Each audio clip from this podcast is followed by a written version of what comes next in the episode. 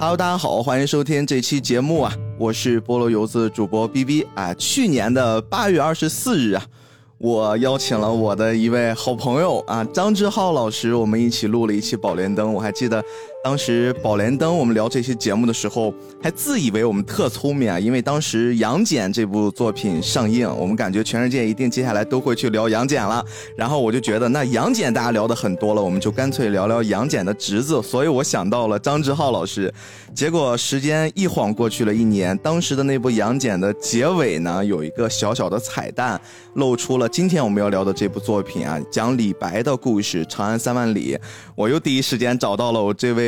一起合作亲密无间的完成了一期很好节目的好朋友张老师又来到了菠萝油子，哎，欢迎张老师！大家好，大家好，大家好，我是历史剥壳的张志浩，很高兴，很高兴又来到菠萝油子啦，又来聊国漫啦。你们可不知道张老师有多卷呀！昨天我们俩都是属于首映看的这部作品，然后当天晚上张老师已经把视频发出来了。这部作品还真的是逼逼他要求我来看的。说实话，我都忘了这个事儿了。这个 这个影片的宣发好像有吧，但也不多啊。就是它不是那么给力啊，不不是那么顶。对，它不是像《消失的她》呀宣传那么那么厉害。嗯，所以我都忘了这个事儿了。然后 B B 呢，他邀请我说：“哎，咱们要录那个新的追光的动画片了。”我说：“啊，什么动画片？《长安三万里》啊？那我赶紧去看。我订了票。我对这个没有什么太多的期待，说实在的。”看完以后非常感谢啊，非常感谢 B B 带我来看了这个片子。其实我做做 B 站也是 B B 带我去的。咱们上回不是聊那个杨戬以后，他说张老师，要不你也做个 B 站号吧啊，然后我才开始做。嗯，所以这个都是。B B 的带领啊，B B 的带领没有没有，我觉得其实这就是老话嘛，是金子啊，怎么早晚都会发光的。酒香还真的就是不怕巷子深啊！哎，真是。张老师，其实我们今天在聊这个作品的时候，我印象还蛮深的。你刚才说了一话，就是没有带太多的期待。其实我跟你一样，不知道为什么，我现在特别是看到追光的作品，我会刻意的降低自己的期待值，然后我想去从里面获得一些。惊喜啊，或者是一些感动，因为我自己很长一段时间一直在去追追光的一系列的作品，然后我能获得的其实并不是大家可能在过去的那些作品里面抵触呀，或者是说觉得哎画面还行，打斗还行，但是剧情不行那种比较普世的评论，我其实都是一直努力的在用一套我自己看他们作品的方式去感受一些它带给我的冲击。但是这次这个冲击的劲儿特别特别大了，太大了！看完之后，我刚准备要赶紧发一朋友圈，发一动态，我就看到了你的消息。咱俩应该几乎是在同一时间段去看，同一时间段出的电影院。差不多看的是一场，可能你稍微比我晚一点然后我出来以后，我就赶紧给逼哥发，我说这个片子咱们得赶紧做，我觉得会爆啊！当然，这个会不会爆呢？咱得慢慢聊。对，但是我说到张老师的那个回复。我看到你会对这个片子其实也还蛮兴奋的，而且整体感觉明显能从字里行间里面感受到还不错。我觉得这部作品其实真的可以值得拿来我们好好聊。我觉得这次我们选对了。是昨天晚上我是连夜做了 B 站的那个视频，呃，说实话我还上 B 站看了两眼，我说看看人家别的 UP 主做没做这个视频，然后我看两眼发现有，但是没有人想聊我的那个角度，因为我从看完电影以后回到家。这个路上，我就一肚子话想说，啊，就从哪儿说呢？就就就憋不住啊！因为我们已经录了这个节目嘛，就我知道我有这个机会和逼哥聊，但是我自己就赶紧做一期，而且做完以后呢，那期节目我上传的时候已经是深夜凌晨了。嗯，对，一般 B 站上传节目没有这么晚上传的，就没有什么人看了。但是不行，我忍不住，就是我可以设置一个什么定时发布，不行不行，我必须要马上，嗯，哪怕有一个人看，我想看看别人的反馈，因为是第一天嘛。我觉得看的人不会太多，但是他看了的人肯定是热衷粉丝也好啊，或者说特别喜欢这个人也好。我想看看这一部分观众的反馈，然后我也看到了一些，大多数支持的，但有的也是有些困惑。咱们一会儿来聊一聊这个话题。OK，哎呦，我们一边说着自己不要那么高的期待，一边咱俩在开头聊了把别人期待值拉这么高，我们也挺过分的呀。哎，是是，我觉得播客它的魅力是在于，就像是在这个阶段，绝大多数人都还在去做一些简单的、很直给的感受分享的时候，我们已经可以沉淀下来，好好的把一部片子掰开揉碎，感受一下它里面的内核，想告诉我们的一些。偏隐晦的部分，特别今天请到了张老师，我们一定要把张老师给挖空啊，把他视频里面没有说完整的话，让他全部在我们节目里面给大家都 全盘托出，好不好？那我们就进入到这次整个我们对于这个作品的一些小小的感受啊，一些体验。其实这个作品可能还是有很多人不太理解，通过一些预告，大家以为啊，它就是讲了李白的故事，李白的一生。但其实整体看下来，远不止李白这一个角色他的一生这么简单。甚至，呃，我在刚开始看到高适出来的时候，我都会有一些恍惚，懵了是吧？李白呢？我以为他是不是可能就一部分，他聊着聊，然后就开始进入到李白自己的回忆了。我就没想到啊，从头回忆到尾啊，李白就活在他的回忆里面。对对对，这个故事结构我觉得真挺大胆的。嗯，可能我自己对于文学修养造诣不是很高。当然，李白这种角色，我觉得真的是在中国每一个孩子成长的过程之中都绕不开，对吧？噩梦背诵全文的这个首席大弟子就是他，李白。但是我对于高适就这样的一个角色，当然以前他也出现在课文里面很多次。我相信很多人跟我一样，就是相对于李白，对于他的认识其实还是会更更少一些。高适他竟然是这样的一种形象，他竟然是一个在除了他能做出很绝妙的一些诗，特别是边塞诗很出名之外，他的一生竟然是如此的坎坷，竟然是如此的大器晚成。就这些东西，确实是在看了这部电影之后，我觉得对他有重新的认知，就这种感觉会很浓烈。哎呀，就是李白和高适啊，就像刚才你说的一样，李白，你说他是文学人物也行，但是其实他在我们中国人的心中，他是一个超越了。垂泪的一个一个人，对吧？就这个人是全平台发光发热的。他他哇，你太自媒体了，现在对 垂泪全平台哇！哎，这个真的是，就是李白，你不管你懂不懂文学，你喜欢不喜欢古诗词。这个人他已经是一个符号了，他就是相当于孙悟空啊，就这种，他也不是说非得看完《西游记》你才能去聊孙悟空，对吧？对对对，是这样的，就是他是一个我们老百姓每个人都能说两句的形象，每个人都有自己心中的李白，并不是说哎你没有读过李白的三百首诗，你就不配聊李白，不是这样的啊。然后但高适不是，高适他真的是。很垂泪的一个人，就是你真的得去喜欢唐诗，或者还得是边塞诗啊，然后你才能去 get 到高适这个人。所以我当时在做视频之前，我也想了一下，我的视频里面也说了啊，今天我展开了讲一讲，就是这个电影它有一个特别勇的一个方面哦，勇，他选择了一个不是那么容易让人们进入的视角，嗯，或者说他主动开了一个比较难的卦。当时一上来我就懵了，那个电影一上来它有一个黑屏，然后字已经是唐代宗时期的一个年号了，我我忘了那个年号是什么，他唐朝的皇帝他年号两三年一变啊，我忘了，但是他肯定是一个唐代宗，你说谁认识唐代宗啊？哇，那个信息量好大，一上来我就感觉我驾驭不了。对啊，你你堵着一个人说来，你给我说三个唐朝皇帝，肯定不可能说出唐代宗李煜来，是是是，对吧？他上来就开了这么难的一个口了，那一般我们要讲大唐的话是吧？《妖猫传》那个电影里面不是直接就说开元盛世啊，或者是以白居易的那个视角来，对吧？那那我起码好代入。你直接一上来，什么时候不知道打的这个仗谁跟谁打啊？唐跟吐蕃打，为什么打？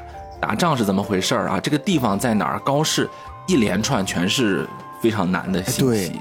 但是我们都知道它后面是很有用的，确实得从这儿开始，整个故事才能完整啊。嗯，所以我觉得这个片子它上来以后，整个主创人员。他不急不躁，这个心就一下把我给摁到那个座位上了。就是你别说话了，看那种感觉。哎，说到这份儿上了，今天咱这期节目很大的一个目的就是希望给大家把电影里面那些隐晦的、没有交代完整的部分给补完。张老师刚才说到了开篇的这段历史，因为我记得还蛮清楚的，他一上来就引用了这个安史之乱的一个背景，然后开始讲述一段故事。那他。作为这个故事开篇，它那个部分的历史，为什么突然唐就变成了这种状态了？他一上来的时候，已经安史之乱后了，已经是唐的广德元年。我如果没有记错的话啊，我广德是唐代宗的第二个年号了。嗯，唐代宗是谁呢？你看这个人，我稍微说一下，唐代宗啊，不是唐太宗啊，这个唐代宗叫李煜，就是河南的那个简称那个煜。嗯。他是唐明皇的孙子。哦，他爸爸是唐肃宗李亨，他的父亲和祖父是经历安史之乱主要的这个人。然后到他的时候，他已经基本上要肃清这个唐代的安史之乱的这个余波了。而且上来以后，大家记得吧？就是直接上来说啊，这个当今圣上已经诛杀了张皇后，什么呃李辅国，对吧？对对，杀了很多很多的身边的人。我请问大家一下，谁是张皇后？谁是李辅国？李辅国是谁？呃，如果你对历史不是特别喜欢的话啊，当然你不是说你非得是历史系毕业的学生，这些人上来给的信息。都很挠头啊！我们放心了，听到张老师这么说，我们就可以大胆承认了，我们不知道，确实不知道，真的不知道啊！就是我也得稍微反应一下啊，就是啊，因为我之前看了一个预告片，他上来就是说天下乱了，对吧？你记不记得有个预告片？对对，什么天下彻底乱了？我以为他上来就要讲什么安史之乱什么的，他没有，嗯，他连安史之乱他都没有直接进，他是直接说到了安史之乱的以下一个余波，因为当时唐代已经进入了一个。往这个下坡路开始走的一个一个时期，但是那个时候呢，有一个小小的振兴啊，或者小小的一个中心的感觉，就是唐代宗李煜把大权全换吧，一个太监叫李辅国杀了。这个影片当中，他说到了李辅国，还说到了李林甫啊，都是这俩人啊，不是一个人。那个李辅国呢，是一个大太监，后来不是来了一个公公嘛，大家记得吧？对，来了一个公公，那个公公。他说是高公公的门下，那这个应该大家都能想得到，可能是跟高力士有关系，对吧？是那个李辅国是和高力士一样的一个太监，但是他和高力士他们不是一头的啊。李辅国是谁呢？李辅国是在安史之乱的时候撺的呃唐玄宗的儿子李亨继位。把唐玄宗逼成太上皇，然后后来还一直欺负孤寡老人，因为这个 杨贵妃也被赐死了嘛。那就李辅国一直后来是这么一个奸臣的形象啊。他是告诉李亨说：“你不要跟你爸在一块儿了，你去领武，你去称帝，然后呢，把唐玄宗尊成太上皇。你要知道，安史之乱，我们读书的时候比较多读的是说，哎，安禄山啊，史思明啊，他们怎么跟大唐的打仗。”这个影片一上来，他讲的是什么？就太厉害了。他讲的是安史之乱之后，内部李唐王朝内部，他还有非常强大的那个权力争夺。有时候我们可能讲的啊，这国家都亡了，你们就不能团结吗？不能。我跟你讲，就国家快亡了，国家快危险的时候，斗得更狠。现在国家出了问题，太子李亨，我们后来说唐肃宗，你要知道，他有好几个哥哥都被他爸给。咔嚓了，对对，他其实一直生活在这个阴影当中啊，这个挺害怕的。他那个时候抓住机会，我去上位，所以其实也算是安史之乱当中打引号的趁火打劫其中一人啊。唐肃宗在位以后呢，是一直被李辅国呀他们就把持，受到了奸臣的影响，所以不要觉得好像唐肃宗就是百分之百的好人啊，在我们看来不是。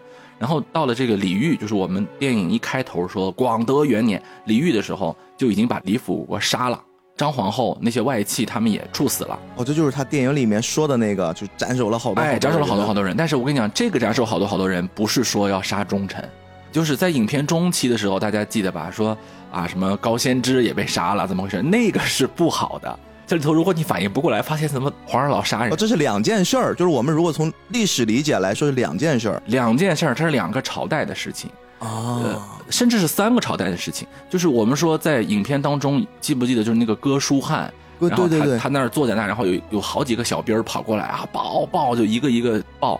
如果我们看的不仔细的话，可能觉得是啊，这个四面边声连角起，肯定是有很多的战报来了。不是那个，不是战报，那个是皇帝催他出兵的报数啊，不是，就是要开始打仗了，周围攻势很猛，然后来了很多人。对他不是，当时怎么回事？安史之乱不是乱了吗？我们都知道是安禄山，安禄山是个胡人嘛，他是一个藩将，他乱了以后呢，整个唐帝国从唐玄宗到他身边的大臣就对这些。胡人番将就不信任哦，看他们谁都像 安禄山，所以说这些胡人番将只有一个做法，就是你引兵出去跟安禄山干，嗯，对吧？你去打仗，你跟他们拼，然后你才能证明你是对大唐的忠诚，对吧？可是你看这个是什么？这个是政治考量，它不是军事考量。军事考量就应该是这个仗怎么合理怎么打，不是说我怎么证明我忠诚怎么打，对不对？对对对。所以高适在哥舒翰门下嘛。哥舒翰当时就讲的，我要保守住潼关。潼关咱们都知道啊，那秦关、瑶关、大散关、潼关这些地方。嗯，潼关是一个大唐的大门，很重要的大门，很重要的一个地方。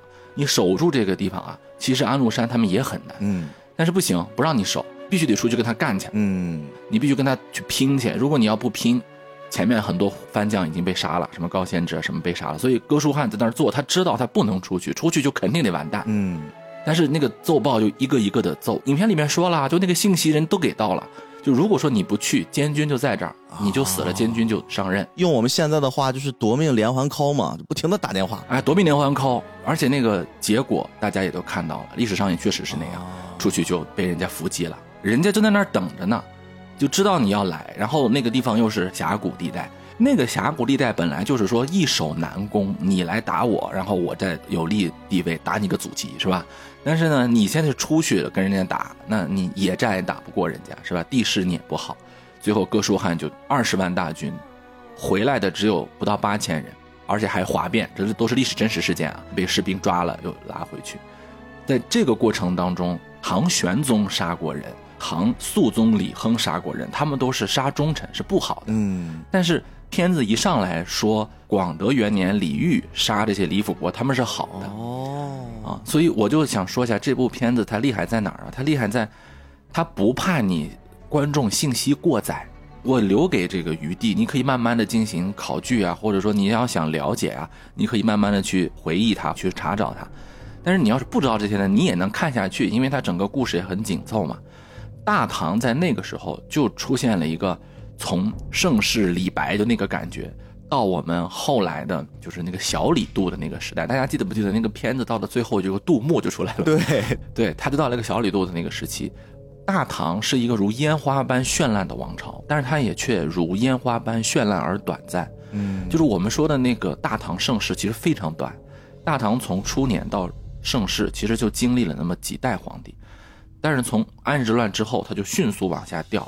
然后就一直没有起来。后来虽然有一些什么啊，我们上中学的时候我们学过所谓的中心，但是也是一直啊，就是你们看那个《刺客聂隐娘》，你就知道，出了长安都是节度使啊，出了长安都是，就没有办法再恢复盛唐的那个气象。但是你看这个片子，它就不是说哎，我只展现大唐的极盛，不是啊，他把整个这个过程全拍出来，对这还是。我觉得一个动画片挺有野心的。对，这个故事线确实拉得很长，但是您刚才说的这一段，我也突然意识到，为什么当时我们在课本上学的时候，学安史之乱这个部分，就会贴上一些补充，比如说是唐朝历史的转折点，也是中国历史的重要转折点，甚至都是整个东亚历史的转折点，火就包上日本，包上韩国，都是这样。而且包括描写这场乱斗的残酷性，甚至还有人会说。它是整个世界人类文明历史上的人口死亡率最高的一个历史节点，就这个事儿也是真的吗？啊，这个数字我没有办法做严谨的去说啊，但是那个时候确实是赶上了。刚才我说了嘛，它是对整个东亚世界的影响。嗯，所以如果说我们单纯的去讲说唐朝的这个影响，可能都低估了安史之乱啊。我们之前也有乱嘛，对吧？你比如说我们之前有什么永嘉之乱，这不是第一次中原大乱了。我们之前还有五胡入华的。对吧？还有那个呃，邺城啊，什么都被攻。像永嘉南渡不是也有吗？后来咱们还学过什么淝水之战什么也有啊。但是安史之乱是什么？首先它突然性，它是一个突然性的。你说这个五胡十六国，那是前面经历了三国的，对吧？你你想一个简单道理，那个是魏晋南北朝五胡十六国时期，前面经历过漫长的东汉末年的啊，就特别的摧残了。然后三国又摧残了一段时间，三国那个打仗也死人很多。然后东晋呃西晋刚刚统一，时间也不长，底子还很薄。但大唐不是呀，大唐是他在盛世的时候突然就出了这个事情。那个唐诗里面怎么说啊？叫“渔阳鼙鼓动地来，惊破霓裳羽衣曲”嘛。就是你想嘛，你是一个小土房塌了和一个。豪宅塌了，那个损失那肯定不一样嘛。哎，这个在这部作品里面有一小段画面补充，其实能完全观众感受得到这种痛心疾首啊。就是后来我们看到高适骑着马回来，看到长安都开始着着火，就是那段前面我明明感觉到一种大唐盛世一片欣欣向荣，但突然感觉好像一切都毁于一旦了，就那种痛心疾首感觉特别强烈。我跟你说个细节啊，在历史上。唐玄宗他们要去，他们叫做幸蜀啊，就是说他们要去四川了啊，要跑了，是吧？跑之前，唐玄宗还说他要御驾亲征呢。呀，他就是放出烟雾弹，而且在唐玄宗跑前的一天，宫廷里的仪仗队正常的去执勤，长安的鼓还正常的在敲，大家一切都是 OK 的。但只有唐玄宗他们知道潼关的烽火已经不亮了，啊，就当时潼关哥舒翰守的时候是有那个灯火一路上就跟长城烽火一样一路上亮下去，到了晚上的时候有一个长长的一串的那种火啊。在长安就可以看得到，大家晚上就很安心的睡觉，就觉得啊，潼关还在，潼关还在就还好嘛。但是后来潼关已经熄灭了，灯火熄灭了，唐玄宗他们就知道这肯定是待不下去了。但是在当时朝堂上有人说，你长安也是可以守的。嗯。然后唐玄宗还假面三道的说我要守，还让宫女正常的上班啊，什么仪仗队啊正常的上班。等到了上午，皇宫里面的宫女啊、工人啊就开始跑出来，皇上已经走了，没了。就你知道这个多么的突然吧？就整个一个长安城突然，大家都跑了。大家都知道杜甫不是后来就没有跑吗？王维不是也没有跑吗？嗯，为什么？因为很多人其实不知道唐玄宗要跑，而且跑得这么快。很多人是留在那儿的，老百姓也不知道。但是你想，整个皇上没了，大家就怎么了？就乱了。所以你先不要管什么后来什么，呃，安禄山的叛军啊，或者说吐蕃的人啊，吐蕃还占领过长安呢，就不管他们占领不占领。他们来之前，长安就已经烧杀抢掠、放火，失序了，已经失序了，特别惨。所以那个片子啊，拍的那个木质结构的房屋在那儿烧，然后有一个舞者吧，还在那个上面跳舞啊，很艺术的一个表达，哎，非常好。我觉得拍的那感觉很棒。就高适他回来不是要找皇上吗？他不知道皇上走了，他是真不知道，他不是说假的。你想，在长安的人都不知道，他到哪知道去？这里面历史上有一个呃说法是。高适其实是回来的更早一些，当然为了影片效果嘛，嗯，是他跑了一个高。其实高适突围了，他回来以后还曾经向皇上建议说，咱们要不就守这个长安。哦，见过，对，见过。他是说，要不咱们就把这个长安的府库给开了。对历史稍微了解一下的话，就知道当年长安城差点被突厥铁蹄踏破的时候啊，就竭力可汗曾经也提马来到长安便桥上。唐太宗就当时把整个长安城的府库都开了，就是长安城所有的那些金银财宝什么全部都拿出来，嗯，就是我当场给你分了，以扰乱敌人的军心。就是你们带着些人来抢长安城，现在长安城没了，都给你了，你们就不用抢了，你们分赃去吧，分赃说不定还不公呢，是不是？他其实这个做法你看起来好像是有些屈辱，但其实保住了长安城嘛。当时这个高适就说，咱们也可以把府库开了。府库开了，不是说给叛军，你可以把府库开了给所有的这个百姓啊什么的，招揽一些当地的那些豪侠、一些子弟啊，嗯，这些混子吧，啊，他们每年长安城混，但是他们心中有一颗爱国心啊，对吧？他们虽然平时是社会闲散人员，你招揽他们，咱们接着干呢，没有办法。唐玄宗已经被杨国忠说的五迷三道了啊，这皇帝他就喜欢听那种他自己已经想好了的意见，他早就想走了。杨国忠也说你可以去四川躲一躲，但他们早就跑了。所以整个这个乱是无序的乱，是一个突然而来的乱，而且整个刚才我说不光是中国啊，就包括日本、朝鲜，他都没有准备好。大家都知道，日本不是很长时间学咱们大唐？你看今天那个影片当中不是有相扑术吗？日本不是来学咱们？日本其实真正学唐朝的不是什么语言啊、文字啊、相扑啊、衣服啊，不是这些。你学这些干嘛呀？日本人没有这么喜欢咱。日本人是来学咱们唐朝的文明和制度、治理之术。对，治理之术包括什么律令格式啊，就怎么制定法律啊，怎么他学这个东西。但是正学着呢，咔，唐朝炸了，那你能理解吗？这个确实，如果我们代入一下的话，他们自己也很崩溃啊，崩溃啊，自己的这个进度快要毕业了，然后学校没了，对啊，发不了毕业证了。而且日本人，咱们都知道，包括其实很多周围的国家。咱们也不要把世界睦邻友好想的那么的圣洁啊！就他们其实也在防御，说万一要是大唐一不高兴了，那我们怎么办啊？或者说，对呀，那么强大，确实强大呀！啊，日本他看着那个大唐就打这个高句丽啊，嗯，大唐是支持新罗嘛，打高句丽，他也害怕，所以他整个处于一个五倍状态啊，搞那个律令格式。大家要明白，律令格式不是说光学一学，你是要付出成本的，等于说你去大唐学了一个高科技回来，你是要有国家底子在那儿运营的。嗯，你靠什么？你靠贵族治国？你看咱们欧洲啊，你看很多那个中世纪欧洲那些东西，成本很低。我的附庸的附庸不是我的附庸，你管理就行了。但是你想学这个大唐的这一套中央集权，那是需要国家花很大成本的，所以日本撑得也很辛苦。他觉得我要向大唐学，但是突然那儿安史之乱咔炸了。第一个说明大唐也很难，是吧？这个东西不是那么容易。第二个，那大唐要是如果现在乱了，那是不是就等于说它对于我们的威胁相对就较小了？那我是不是不用撑那么辛苦了？如果你了解日本历史的，你就知道啊，后来才慢慢有了日本的武士啊，那些崛起啊，才慢慢的出现啊。你包括像朝鲜啊。啊，和越南啊，就这个日本还算离我们比较远的一衣带水嘛，离我们近的这些地方啊，它也受到了唐朝安史之乱极大的波及。就是我怎么去看待一个中央集权的国家，我怎么去学人家？所以这个安史之乱的影响可以说是波及了整个东亚世界，因为当时唐朝是一个世界帝国，它不光是一个中国的这么一个影响力，还有包括羌胡地区、吐蕃、契丹。你看咱们今天说唐朝打契丹，很多人说，哎。不是宋朝打契丹吗？怎么这还打契丹？实际上，如果说一个动画片啊，你比如我举个例子，你像花木兰，就迪士尼那种动画片，嗯，他只要把那个北方草原民族或者说外来侵略势力给他画成一条大鲶鱼，不就完了吗？就你你你弄一个坏人就行了嘛。小孩看电视剧、看电影，你知道那有个坏人就行。但是你人家这个片，他就给你说的很清楚啊，这儿是打吐蕃呢，然后之前是打契丹呢，啊，怎么怎么回事？人家不给你做简化，也不怕你说乱了什么看不懂，因为作为我们中国人，看我们中国的历史就应该要付出一些东西。你付出东西也没有什么，你就查一查，又能怎样？对，听一听我们节目，你能怎样？又能怎样呢？对吧？你 你与其在那说，哎呀看不懂啊什么的，你查查不就看懂了吗？就是，包括契丹啊什么，他们对于唐朝的这个看法也发生了很大的变化。就是说我我要怎么去跟唐朝做连接，而且还给了很多机会，你知道。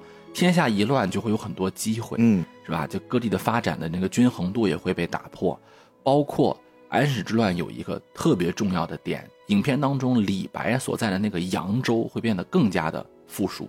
哦，影片当中高适说了一句话，说永王他也没有志气了，你为什么不北上去跟他们打？对你为什么要来东南来攻我？为什么不东南攻你呢？因为第一个，你本来就在东南，是吧？你不在东南，我到哪儿打你去？这是一个。第二个呢，是当时的东南变得重要起来了。嗯，在安史之乱之前，东南的重要性就一直在被加强。这个东南还不是完全到了今天广州啊，就这么南，就大概今天从安徽到江苏这个地方。哦，偏中间的部分。对，这个地方他们称之为叫江淮地区，就是淮河的江淮地区。这个地方呢，就越来越重要了。尤其是修了大运河以后，它的重要性越来越强，它可以送粮食到洛阳、到那个长安嘛，交通枢纽。对对对，而且这个地方呢，它的人口变得越来越多，经济变得越来越发达的，以后就成了一个经济中心。而安史之乱之后呢，人口有大量的南迁，就是很多人从北边就跑到南边。嗯，咱们都中学都学过这个历史，就是叫经济重心南移嘛。从此安史之乱以后，我们中国的南北的格局就更加稳定下来了。南方的经济属性变得越来越强，北方当时是经济发达地区，很多的会耕田的人，你像高适他们回去耕田嘛，是吧？他们在，呃，其实那属于北方，但是很多那些掌握了高超的耕作技术的人就来到了南方。南方的气候又好，土地又好，然后整个南方的农业啊什么就发展起来，经济发展起来。从安史乱以后，可以这么说啊，江淮。在整个中国古代史的重要性，就跟之前没办法比了，它就成一个啊划时代的一个意义了。所以安史之乱的影响确实特别大。当然，我们刚才说了很多历史的事情啊，在影片当中有一个对于安史之乱的，呃很重要的影响是，他说到了这个藩将啊，什么胡人呐这个系统当中，安史之乱以后，其实我们对于整个中华的这个融合。也是一个很大的进步哟。对，以前我们经常说魏晋南北朝的时候，五胡入华是进步，安史之乱其实也是。你比如说，在今天河北、山西这一带，原来呢是一直被称作叫河北胡话。嗯，东突厥打完以后，他们很多人就内迁，内迁到这个地方来，河北胡话。这就是为什么非要让安禄山去那儿管的，因为你如果让一个汉人去管。面对那些胡人，你连语言都不会说，你就没法管。没有话语权，没有威信，对，没有威信，你也不知道跟人家怎么怎么打交道。嗯，就是这个时候，这是陈寅恪先生他说啊，当然你可以读陈寅恪，就陈寅恪先生他说这个地方河北胡话很严重，所以让安禄山去，这是一个很睿智的一个方式。当然，安禄山后来反叛那是唯结果论，说不该他去，但是必须让一个胡人去，去那儿以后管理他们。但是这一次整个安史之乱的这个动荡以后啊，我们知道后来山西啊、河北啊，包括辽宁啊。是谁去了？郭子仪，郭将军，郭将军啊，郭令公，他们又去打仗，在整个这个战争迁徙和人口的流动过程当中，把这些胡化的汉人或者汉化的胡人啊，在整个北方地区又做了一次大融合。啊，所以中国的这个形成和这个战乱也是很有关系。就是安禄山其实自己也没想过，自己这么一闹腾，能对未来影响世界格局变动这么大啊！是啊，影响这么大，这是个多米诺骨牌啊，蝴蝶效应啊！哎呦，张老师这么一讲，其实好像我对这个作品更理解了一些。你看，这只是这个作品的一个背景，就是刚才我们说的开头一个黑底白字啪啪打出来之后。你或许知道，或许不知道的那个部分，但其实这个作品一共一百六十八分钟，它里面蕴藏了非常非常非常多可以去仔细揣摩、去用很多的历史的书籍去考究的部分。其实我们也能感觉到，制作团队在这次创作的过程中，确实也是卯足了劲儿，因为。我看过一些他们的后期制作的花絮，一些制作的采访，包括我们有一些友台其实已经采访到了导演啊，在这儿吐槽一下为什么不来菠萝油子。其实他们在这次创作的时候，会明显的感觉出跟过去的整个创作逻辑，就是我们说的这个新神榜系列以及新神话系列，他们的那种创作逻辑其实是会略有一些不同。你看过去的那些作品，它更像是我们在大家已经知道的一套。内容体系之下，我们继续把它给复刻出来，然后会做了一些改编。他们跟彩条屋的那套神话系统其实是不一样的。彩条屋的那套系统会更接近于我们对于古代神话书籍里面课文里面的那些描述，孙悟空是什么样，哪吒是什么样，然后我给你稍微做一些微调，就是符合剧情影视逻辑，然后呈现出来。但是追光这套逻辑呢，他们更像是我完全给你一套全新的架空世界。啊，你可以知道他是哪吒，他是二郎神就完事儿了。我还是用他们的那套劈山救母呀，或者是我牺牲掉我自己，我命由我不由天的这套逻辑，但是我放到另一套故事体系之下，他成就的那些东西。但是这次不一样，这次它叫新文化系列。这个新文化系列，我整个的观感很像是他们在玩拼图，就这个拼图的逻辑，就像比如说你刚才说。这个部分可能他们过去用了很多很多的书籍去翻阅、自己理解、去吸收。李白的部分我又查了很多很多的文献，高适的部分我也查了很多的文献。最后我拿到了这么多的文献，我如何用一套比较恰当的方式把它们拼成一张版图？而这张版图拼起来之后，它是一张完整的图画，它可以自圆其说。就这件事其实是跟过去的创作逻辑会有那么一些不一样。以前更像是一个点，这次更像是一个面。面面俱到这件事，我们知道做起来的困难有多难，但是确实我自己观感，我之所以很兴奋，我是觉得他们至少在面面俱到的这件事上完成度已经非常非常高了。所以新文化系列对于追光整个的这十年的发展来说的话，我觉得是做了一个很好很好的铺垫，给未来找到了一个新的方向。所以我我现在越是听到您刚才讲述的这一小部分的。历史背景，然后他们是怎么样去处理的？我越对这件事好像充满了信心，充满了对未来作品、新作品的期待。其实刚才我们聊的时候啊，是我们通过这个作品作为桥梁想到的事情。嗯，呃，并不是说这个主创他就一定要表现我们刚才的那么多东西。哎，对，对，这个是我要跟大家讲的，是说，嗯，作品生产出来之后，它就是一个有机的生命体，我们可以每个人跟他进行交流。同样一个人，比如说 B B。它是一个有机的生命体，我跟他交流获得的一个情感和你跟他获得的交流获得的一个情感是不一样的，嗯，但这都是 B B，对吧？这都是一个很好的一个交流。这就是说，我每个人心中有每个人心中的电影。刚才我那儿巴拉巴拉说了一堆，其实是我这个历史爱好者从它上面看到了我很多呃联想到的东西啊。但是这些原因是什么呢？这些原因是，即便这个影片它不去表达刚才我说的那些，但是它也把我刚才的那些呢。给到了一个出口，对，就是给到了一个小点儿，就是我给你足够去聊天的场域。当时做 B 站做做节目的时候，我在想这个标题，这个作品狠狠地尊重了观众。嗯，就是他的这个尊重观众是什么意思啊？我们相信观众能看到的可能比我们还要多。我们相信这个作品，它能有它自己无限的生命力，它有一种穿透力。它并不是说这个作品是我思想下的一个东西，是我把它展现出来之后，因为中国文化确实是博大精深，它可以一直往往开延展，给了我们这样的机会。如果他刚才不说那些我刚才提到那些小词儿，什么呃永王宫东南啊，什么广德元年啊，什么李李辅国呀、李林甫啊，他不说这些事儿，我能不能讲这个故事？能，甚至可能会更紧凑，就是给了历史一个呼吸感。而且其实整个作品它前面花的功夫是比刚才我说那个部分是要大的，他花了很多部分讲古诗词嘛。嗯，我说一个点啊，里面有一个人物叫王维。这个王维他其实着墨很少，但是我相信很多人都留下了非常深刻的印象。就他经常都是惊鸿一瞥，是吧？弹个琴走了，或者在那个酒肆当中露个面就走了，跟那一群人感觉有些格格不入。哎，格格不入，就是感觉好像不敢苟同的样子。对对对，哎，但是这个人后来，你记得吧？结尾的时候，小书童说：“王维的诗我读不太懂。”而高适说：“长大了你就懂，大了你就懂了。你先背着，对你先背着。而且王维他和玉真公主的偶遇的关系，说玉真公主。”啊，赏识他哈，这个事情很多人是不知道的。哎，来了，啊，我咳咳嗽一下，不好意思啊。哎，这就是重点要来了，敲黑板的意思。我为什么这么说啊？因为我做了十几年的老师，我跟大家讲，每一次我讲到唐朝，我都要讲王维这个故事。每一次讲到唐朝唐诗。包括那个时候的科举制，因为我要给孩子们讲，就唐朝的科举制跟宋明的科举制有很大的不同。那个时候，如果你出了名，是吧？行卷也好，什么是很有用的。然后我举的这个例子呢，就是王维。我说王维他就是一个长得很帅的一个人，首先很有才华啊，他他受到了玉真公主的赏识。当然，我这个故事讲的像段子一样，学生们对于王维的这个帅哥属性哈，或者偶像属性，就更加的加强一些。我知道很多语文老师也是这么讲的。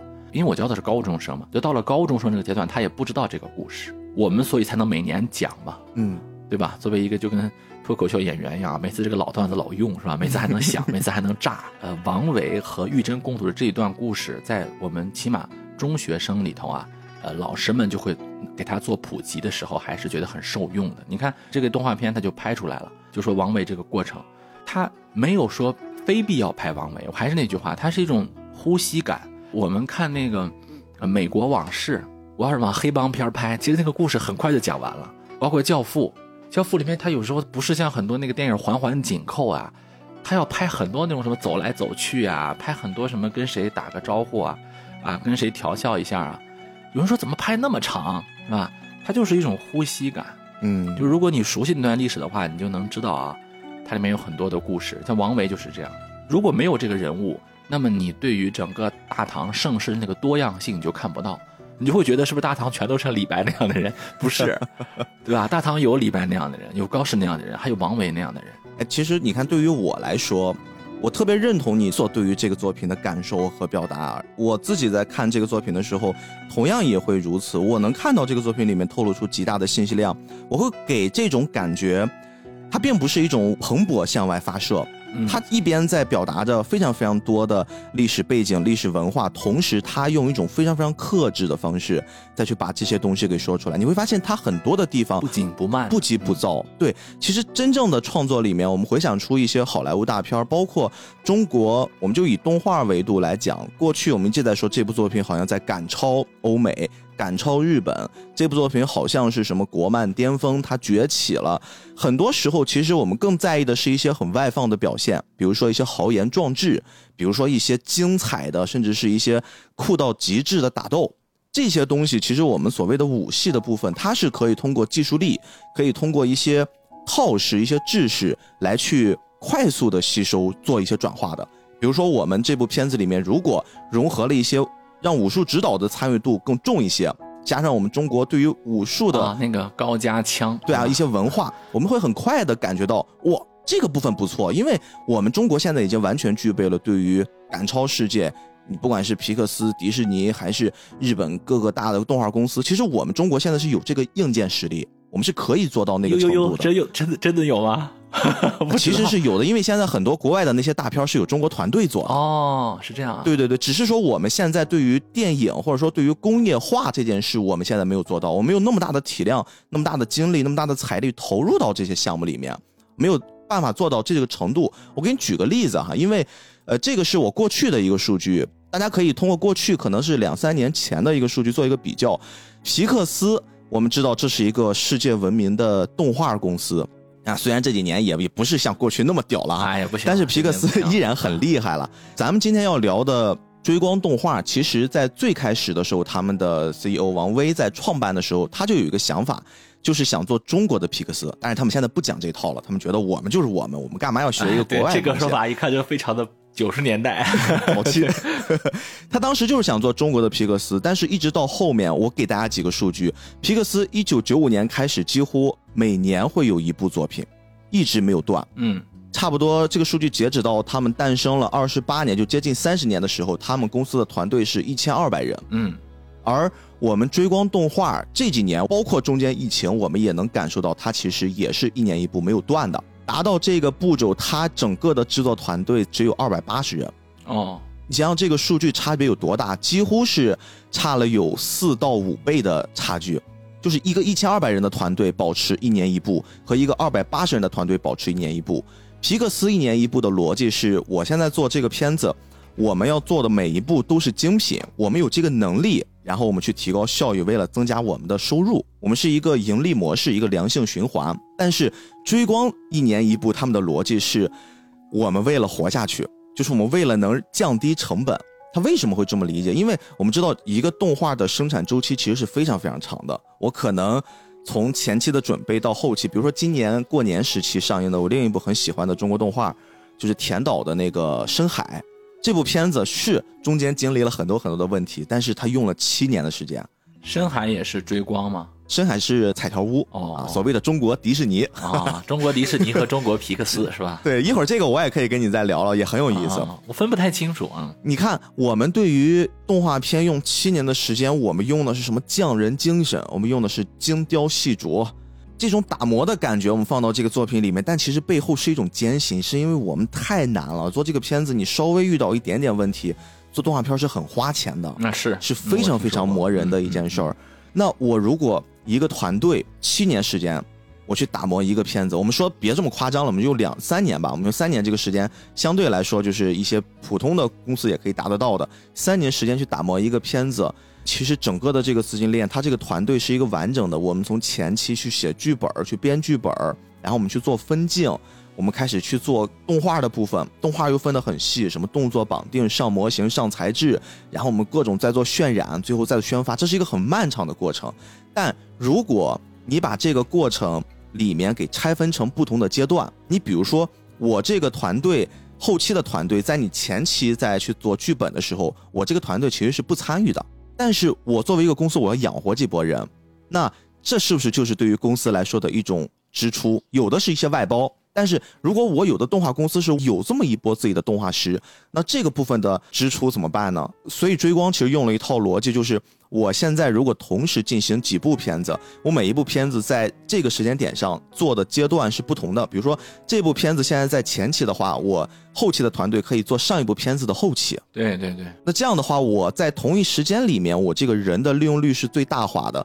这样的话，我可以变相的压缩成本。哎呀，他们是用这种方式去赶超人家皮克斯，达到这种一年一部，但是实际上 挺辛苦的呀，是不一样，对，非常非常辛苦。这是中国动画的现状，这也是追光动画的现状。其实这波人在做出这个片子的时候，我觉得他会有一种额外的不一样的情愫。刚才我提及的是所谓的中国皮克斯啊，追光动画。我们另一个公司这个彩条屋，刚才张老师也提过一嘴啊。这个公司它其实是又不一样，它的逻辑是它做投资，它不会去像一个传统动画公司那样子。研发一步又一步。那您您给我说说这个彩条屋有什么？彩条屋，我跟你说一个事儿，你就明白了。它的背景，为什么彩条屋有这个资本去投资？它的背景其实是光线传媒。嗯，他有钱，他有钱，他可以去做投资。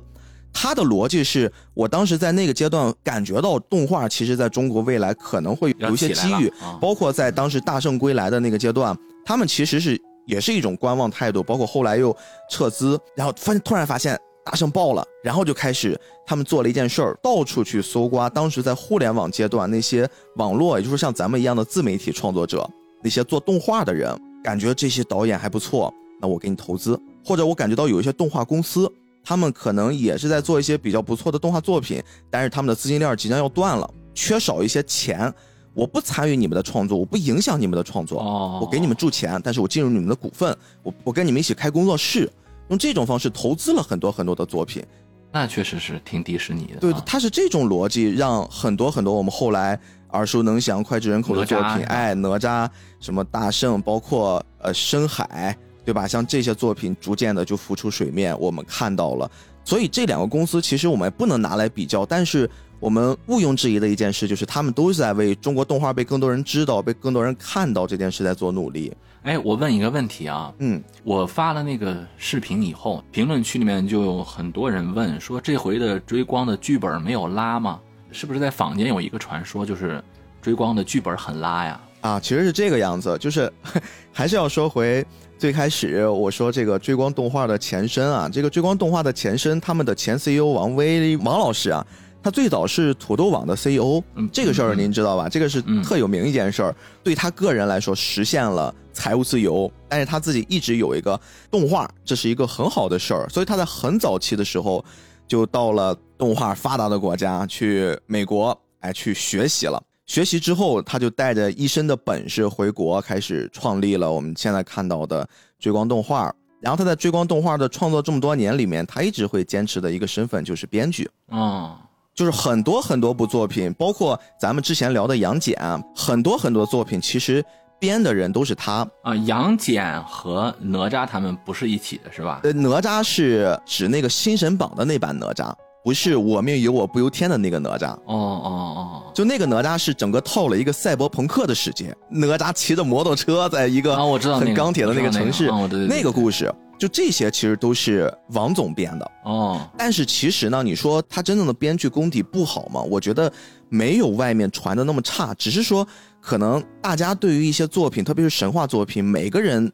心中都有一个大圣，每个人心中都有一个哪吒。所以说，网上说什么追光剧本拉是被哪部作品影响的？说剧本拉，其实它是一个聚集的过程。哦，就是我看了这部作品，我觉得剧情差；我看了下一部作品，我还觉得剧情差。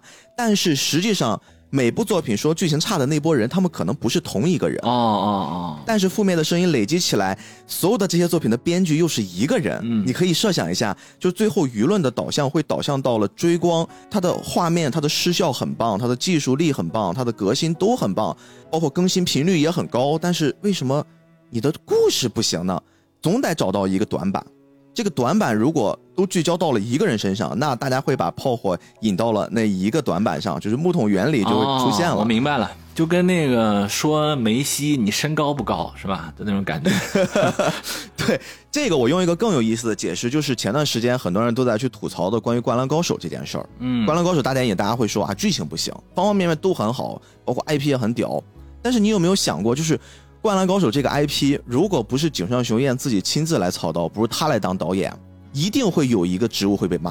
比如说啊，你想想，我们找了日本最好的动画导演，找了日本当代身价最高的音乐制作人，我们找了日本目前整个分镜最屌的画师，我们找了最好的原画师，我们把所有的日本最强凑到一起。但这部作品，如果我们说不是井上雄彦自己来做，他可能会有另一种声音，我们一定会找那个。整个高墙里面的那个矮墙，整个木桶里面的那个短板，把炮火找到它，就是你拖累了这部作品，让我们觉得它不好。这是一种人性。其实我觉得，对于追光来说，我有时候，我为什么今天在录节目之前，昨天晚上我跟你说，我可能对于这个公司，我有一些想说的话，就是其实没有那么差，只是它没有像你心中想象的那个美好那般好。嗯，这是两件事儿。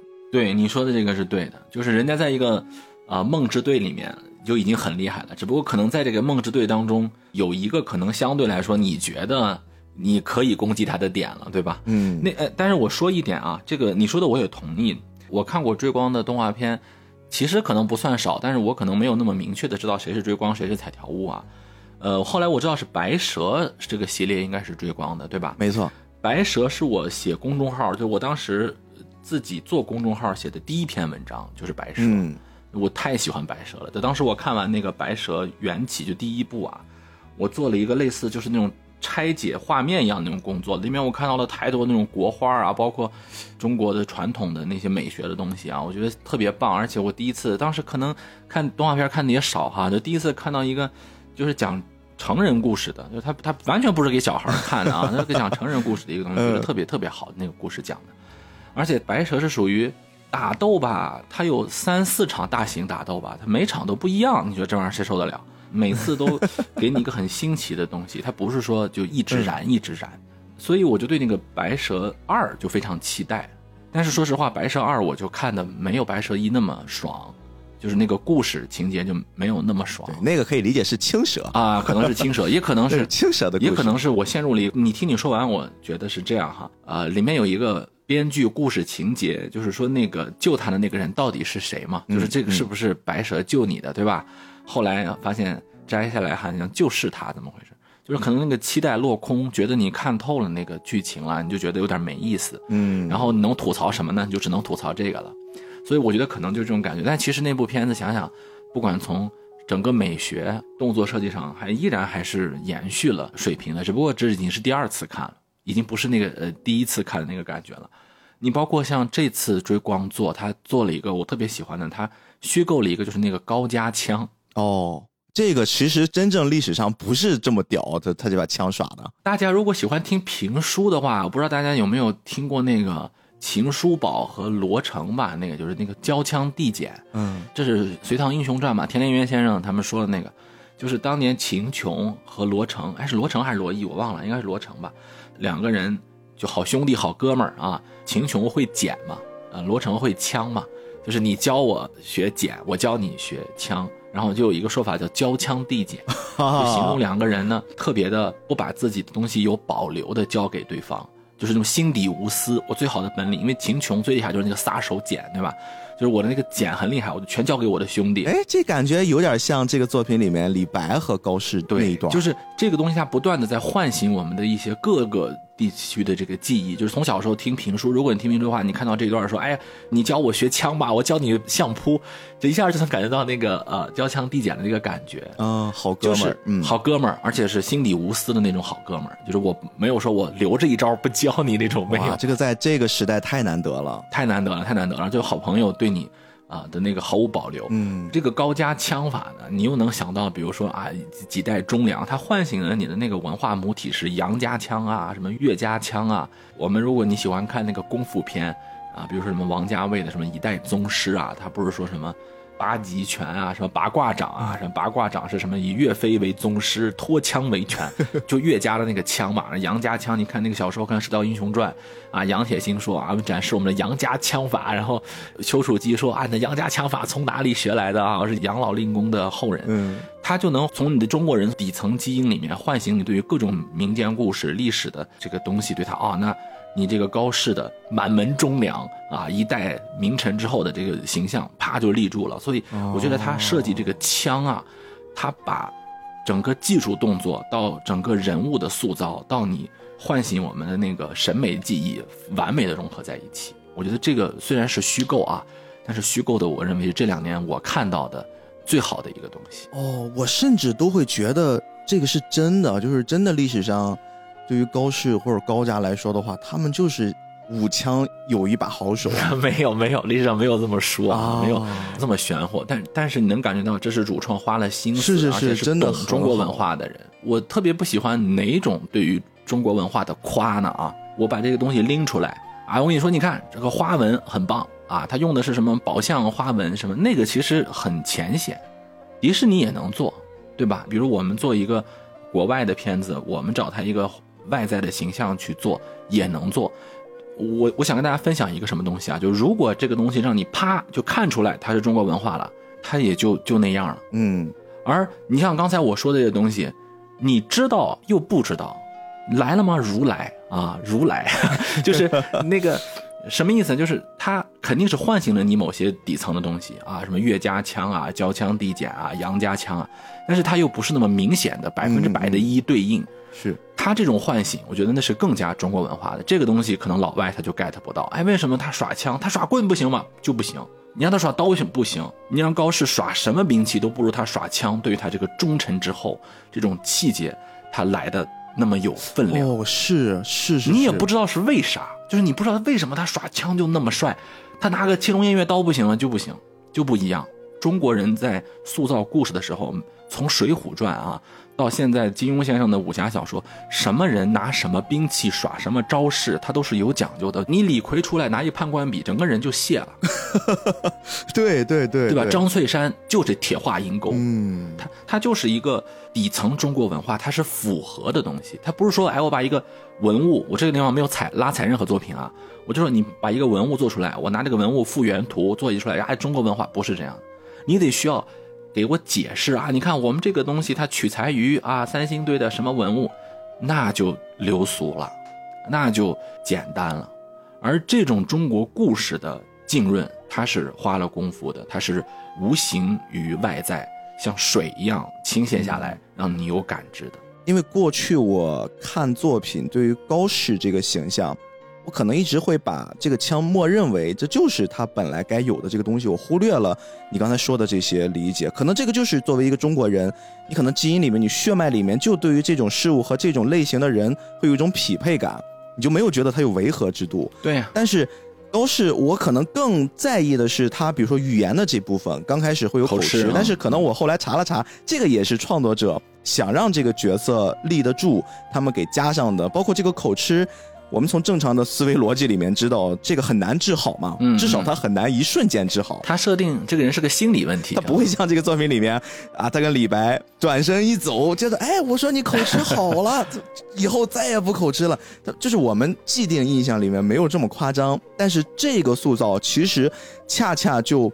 在高适，特别你刚才跟我说了枪对于他的重要性之外，我觉得他是会做了两重塑造，就是角色的大型的转变。比如说第一次转变，我们可以通过一个比较直给的，就是语言方面的转变，我们看到了这个人心境上的成长。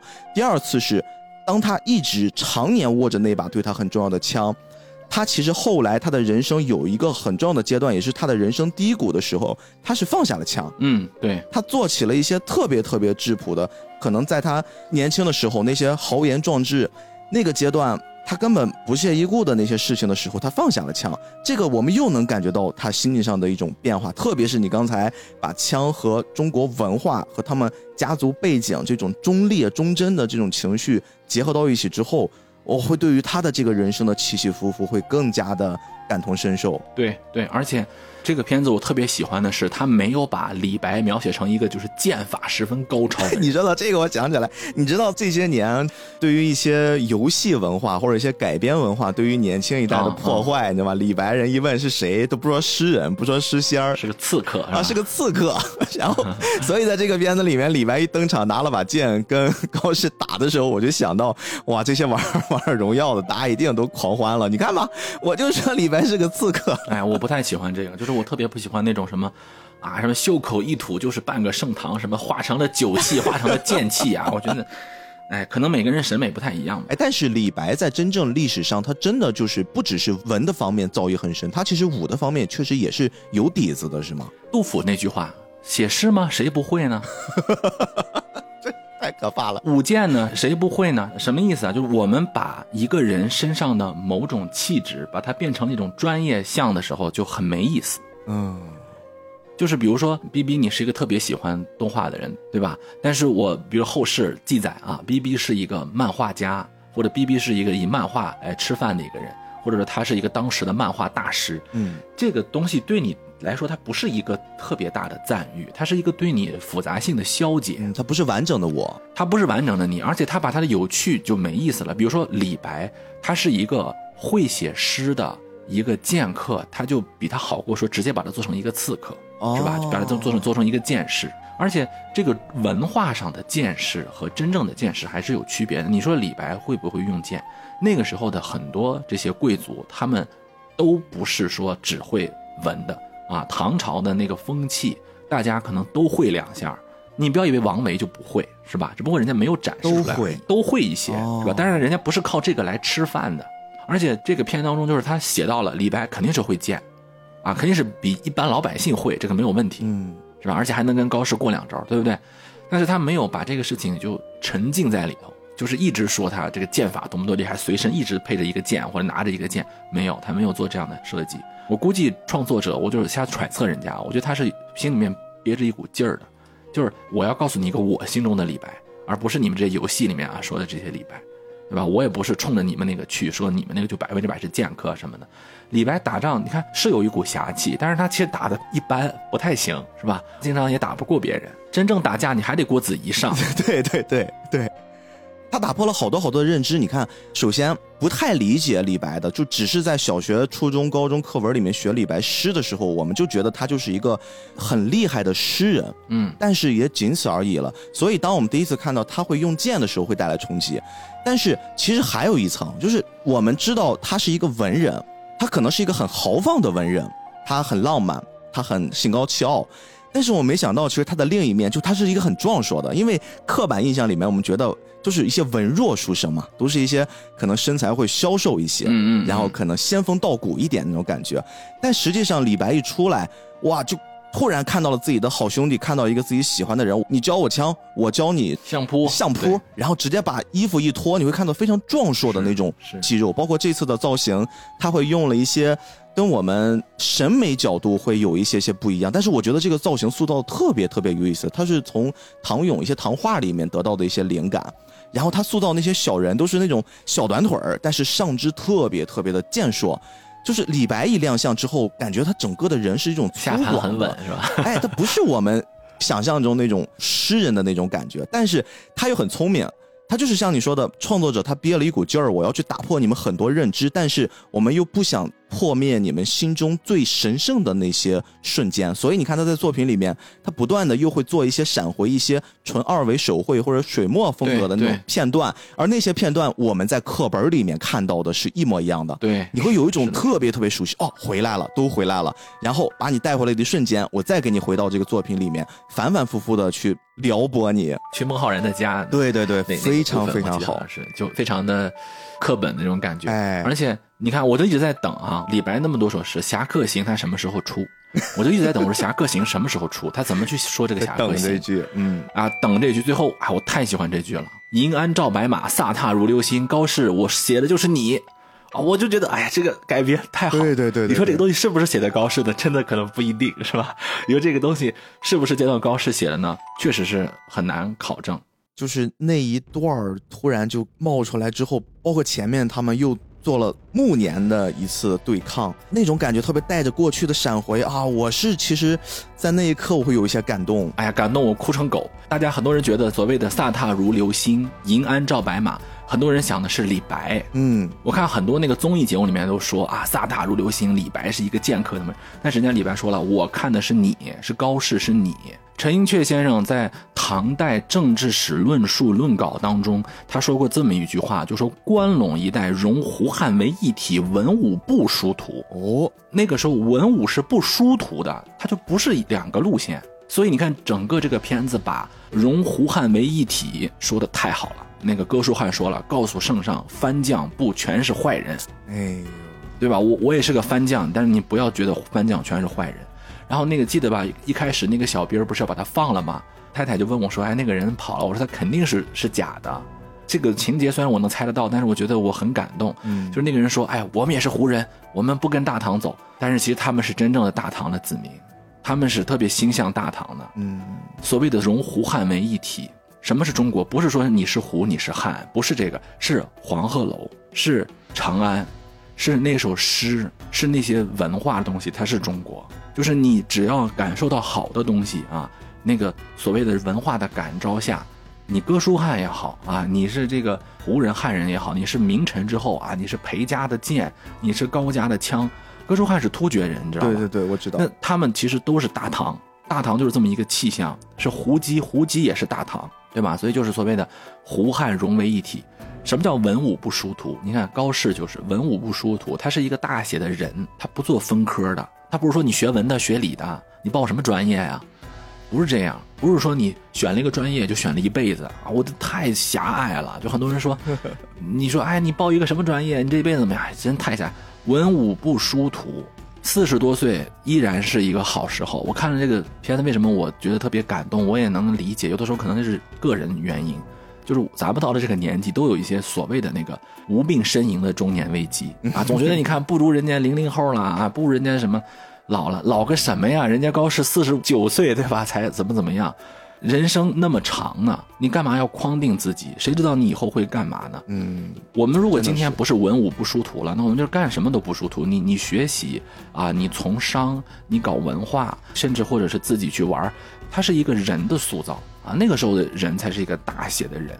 所以这个时候他写的是李白，写的是高适，重要吗？不重要。嗯，哎呦，说的太好了。我其实。我在看到那段，我之所以感动，我也是感动的这一点。我觉得前段时间我也在思考这个问题啊。很多时候我们都觉得青春不在了，好像现在一歌颂青春不在了，似乎你的人生就不在了，就感觉你好像在二十岁已经死了，后面你只是在重复的做二十岁最后那一刻的自己。但我觉得不是，我觉得无限歌颂未来的人生，未来的人生其实依然可以很精彩。我在高适身上其实再一次认证了、认定了我过去的想法。我觉得。过去的一个伟大的先人，他都可以做到如此。那对于我们这些平凡的人来说，我们有什么资格不去努力呢？对吧？有什么资格我们自暴自弃？而且高适是整个唐代所谓我们的世俗的那个成功当中最高的，就是你别觉得好像资质最低啊，什么就苦啊，好像跟王维啊、跟李白没法比。高适的官当的是最大的。咱们就说从李白来讲啊。我当时都震惊了，因为我们从小学的是“两岸猿声啼不住，轻舟已过万重山”，以为你是从小学的，你就觉得好像李白是先写这首诗。嗯，可是你就忘了，他是在人生暮年，已经到了人生低谷的时候，他才写出来这首让我们从小就背的这个诗。我当时就特别感动，就是李白的这种人生和高适的这种人生，人家这个片子里面没有一个说是啊，你应该选择哪条路啊什么的。正当你觉得啊高适哎呀建功立业啊什么打败了这个吐蕃是吧？你感觉好像高适真的是厉害啊，人生赢家的时候，突然一个情节就通过那个公公，他就说我想起了最近李白写的一首诗，我给你唱吧。两岸猿声啼不住。我当时我说哎呀对呀，你还小看人家李白，李白这个时候还在写千古名篇啊，就套入了一种特定的环境，特你了解了他的经历之后，你再去看这些诗，跟我们小时候学的这些课文。然后包括哪怕是你有一个很细致的解读，你的感受都是完全不一样的。你知道我们在做这档节目的时候，我们遇到了最大的一种反对声音是什么吗？嗯，很多人说你们老老实实的讲动画片不就好了吗？你们干嘛要去讲什么创作背景、创作时代？为什么要去聊这个作者、这个漫画家他是谁？这个作品跟这些没有关系，我们想听的是你们把故事复述。但是我们一直在坚持，就哪怕顶了很多很多人的反对声音，我觉得其实一部作品它之所以可以光彩熠熠，它可以最后变成我们大家都喜欢的一部作品，一定离不开那个创作的背景，一定离不开这个创作的人在那一刻或者这一刻之前他的经历，这些东西其实都是造就了这部作品非常非常宝贵的东西。所以你刚才在说他在。那个环境之下被大赦了，然后自己一个人依然带着少年般的豪迈，然后在两边都是高高的岩壁之间啊，划着那个小舟，一边走一边狂饮这首诗。我觉得那一刻，这才是。这个诗，我们普通人穿过了这么长的时间伟岸，我们看到这一刻，我们重新再去心里面默背那首诗的时候，你一定跟小时候老师拿着小教鞭在课堂上面说你一定要背过这个这个诗，当时讲了什么，完全不一样，完全不一样。我真的就是在现场，我那场看的时候，跟我媳妇两个人，现场有很多小朋友。我当时看到现场有这么多小朋友，我会有一些担心。我会担心，第一，小朋友会不会耐得住性子看一个这么长一百六十八分钟的动画电影？第二，就是这个作品里面，他可能文戏的部分一定会相对其他的那些他们喜欢看的作品更多。第三，就是他们会不会哭闹？对。但是完全超乎我想象的，小朋友们从头到尾的看下来，而且他们的代入感或许会比其他的那些作品更强一些，因为里面。不断的出现一些诗篇，都是他们正在学习的，他们正在经历的那些东西。我觉得他们其实这代人也很幸福，他们可以有这种作品，在这么小的年纪就可以去让自己了解这些伟大的作品背后到底是什么。我也是到了三十多岁，我在这一刻我才知道，哦，原来是这个样子。我说这些作品太伟大了，原来过去还是我无知了。真的是啊，我确实是去电影院的时候就发愁了，这么多小孩儿，哎呀，怎么办呢？真的，现在现在我觉得我要反思自己这一点啊，这是什么情况？我们也进入了另一种刻板印象，刻板印象。小朋友其实也可以很安静的看一部跟我们大人一起看一部作品的，他会偶尔会说两句话，但是他不影响你整个观影。是是是，而且整个这个片子时间非常长，嗯，小朋友能坚持下来很不容易。而且这部影片是属于那种小朋友不一定能看得懂，但是呢。他有他自己欣赏的那个点，哎，大人也不一定看得懂了，哎，是。所以我想说一句什么呀？就是刚才你说的那句话，咱们都不一定能看得懂，所以你不要老逼着小朋友背古诗了啊！你学过这首古诗吗？啊，这个背一下吧，不要就不要这样啊，就是让孩子们安安静静的看好吗？那不管是大朋友小朋友啊，我们今天要做的事儿就是努力要让大家看得懂。所以其实还有一个，我今天特别想让张老师来。给大家补充的部分就是关于我们这个故事讲述的主角李白，其实他是在高适的各种回忆片段里面穿插的，很快很快的就从他的青年到壮年到暮年就跨过去了。嗯，我们能感觉到不同的阶段里面李白的那种性情上的变化，但是在回忆片段之间缺失的那个部分，其实依然会有很多很多关于李白很精彩的部分。我摘取几个啊，替大家问一问张老师，我们把中间缺失的部分做一下补足。首先，我们先想来了解一下李白他真正的一个家庭背景是什么。他在作品里面也说了，是富商之子。然后家里面家境不错，但是在那个年代呢，可能跟现在这个时代完全不一样。现在我们说有钱人的孩子，很多人都羡慕呀，然后各种地位都很高。但是在过去，好像我们能感觉出，你父母父辈是有钱人，可能你可以用钱去挥土如金过那种日子，但是你别想去有太大的理想抱负，这件事是很难的。所以李白真正的在历史上的背景是什么样子？我们先让张老师来说一说。啊，李白的出身现在是。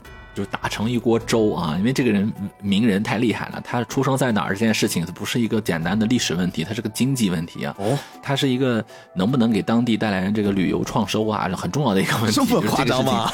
啊，那你开玩笑，李白是在哪儿出生的？现在很多地方都在抢啊，确实是这个问题。李白是这样啊，我们可以说李白的出身确实是很神秘，甚至李白姓不姓李，我们都很难说啊。都到这种程度了，对对对，就是因为这个人物就是这样，你发会发现啊，一个人物他越火，他的考证其实越细的话，他的谜题并不会越少，会越多，真的是这样啊。李白他的父亲，据说啊，有一种说法是李白的父亲在路边看到一棵李子树以后，他就选择了姓李，就这么随便吗？就这么随便？呃，还有一些史料里面说，他祖上应该是在隋代的时候被贬的哦，他的家庭。不是一开始就经商，先做过官儿。对他是在隋代的时候被贬官，贬哪儿去了呢？贬到中亚、西亚一带去了。哦，也就是说，很多现在江湖的流传说，李白用现在的考究来说，他可能都不是中国人，是真的有可能。有可能，就是你不能说不是中国人，就是说当时的国土啊或者边境啊，没有我们今天想的是不一样，没有我们今天想的是那么的。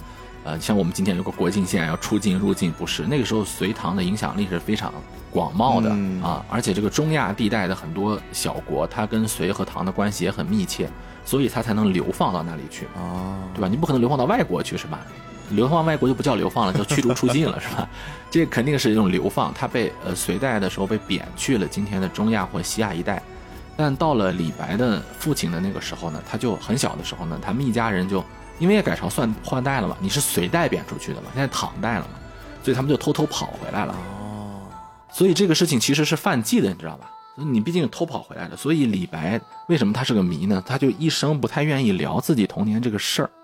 但是我们能确定的是什么呢？就是你看影片当中也说了，他从小在什么蜀中啊，这个确定的是李白起码从五岁到二十岁这个阶段。他是一直在四川的，有四川口音。对对对对对，他是一直在四川的。所以原本的那个《静夜思》当中的“举头望明月”，其实呃，唐代原本叫“举头望山月”。为什么是山月？就是因为他在四川是个多山的地方，很多的山啊。他想那个故乡，低头思的那个故乡，应该就是四川。所以其实对于李白来说，他自己的童年。之所以这么多的谜团，就是因为他自己过去的那种很离奇的身世，甚至他的祖上的那种离奇的背景，没有那么多的记载，才造就了今天他这种扑朔迷离的 这种传说，包括你刚才说他的名字这么随便啊，看到一棵李子树就叫李。我仔细想想，李白这名就很随便呀，李白啊，字太白，就是真的非常非常随便的一种起名方式。李白不是说。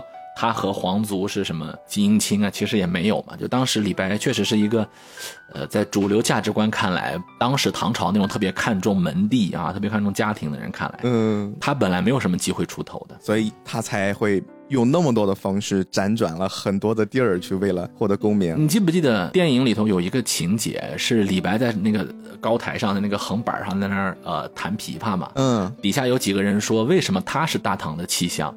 是因为他第一不是高门大姓出身，第二呢，他身上还有胡人的血统，嗯，对吧？就这个就很大唐。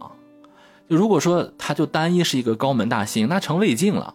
他是一个呃，在我们今天选择大唐人物当中，为什么他总是绕不开这个东西？就是他只是在中国古代史上很少的阶段出现了这么一个不通过家庭啊，不通过出身。而且还是商人之后，那商人本身就很很受歧视，在当时商人确实也不能可靠。嗯，而这个人还竟然能出来，这属于那种，啊，极小概率事件。身上有了励志博主的影子。对，你说他不是仙人，他是啥呢？儒释道三教合一，胡汉合一哈哈，这个平民贵族合一，就这个人太厉害了。好，嗯，这个部分给我们补足了一块板儿，还有另一块板儿啊，这个。部分呢出现的节点也很有意思。刚才我们一直在说，李白一直很努力的想谋得一官儿，想去改变一下自己的身份。后来我们知道他真的做到了，他真的就得到了一些官职。嗯嗯。然后呢，当时给高适写了一封信，让他速来啊，速速速，非常急，加急了。然后人高适就赶紧就来了，来了之后。当时看到李白，他那个状态就是真的已经醉的不行了，花天酒地的跟一帮朋友们一 边对着诗，然后一边喝着酒。但是你明显感觉出他的眉宇间或者他的那种神态之间好像有一些失意。嗯，我不知道是不是真的失意，就那个阶段他到底经历了什么，为什么会变得这个样子了？哎，就是他上班那个地方吧，不太好。啊他不是给皇帝服务吗？是他上班那个地方叫翰林院嗯，那是一个文人扎堆的地方。在一个文人扎堆的地方，你知道最怕的是什么吗？这比较吗？嗯，就是自己名气大。哦，是怕自己名气大，就因为我太优秀了。这个还不光是优秀，就是你不能在名气上特别大啊。你如果要是真的官职很高啊，那可以。但是你如果官职又不是很高，你名气很大，因为在文人这个圈里面是非常有一种，哎，这个怎么说呢？哎呀，我这么说会不会得罪人呢？就是你比如说啊，呃，很多呃学者。如果你名气很大，你在社会上肯定大家觉得啊厉害，你是大师，对吧？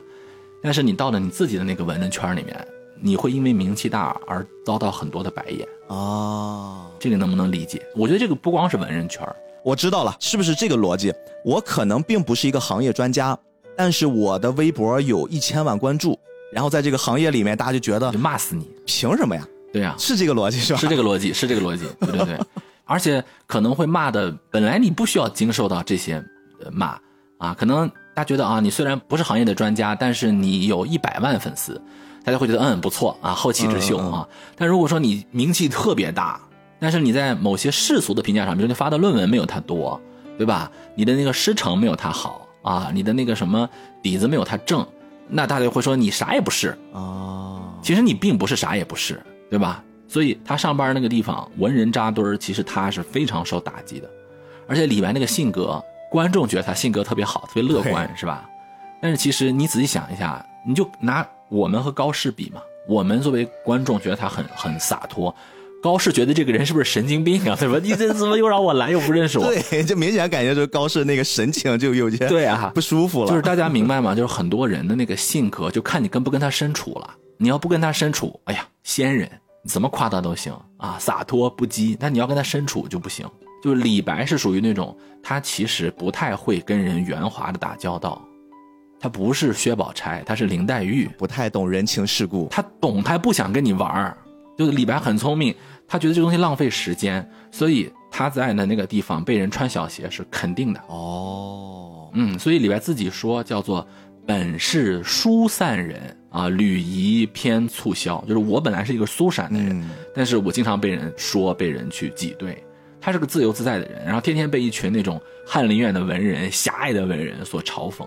虽然皇帝很喜欢他，但是皇帝又能给你怎么样呢？喜欢他就给你升官，升到都管他们吗？也并不行，也没那么喜欢你。哎，对对对，就是李白，李白在当时其实也就非常的不爽。后来他才觉得要去学道嘛。哦，这个我其实我不敢说舔说我理解李白啊，但是我能多多少少体会一点啊。所以我们感受到的其实是真实的，就李白并不是因为喝醉了那发酒疯，在那一直须尽欢须尽欢，他确实是那个阶段被压抑、被挤兑，然后有一些不爽。压抑，压抑，对，非常压抑，嗯。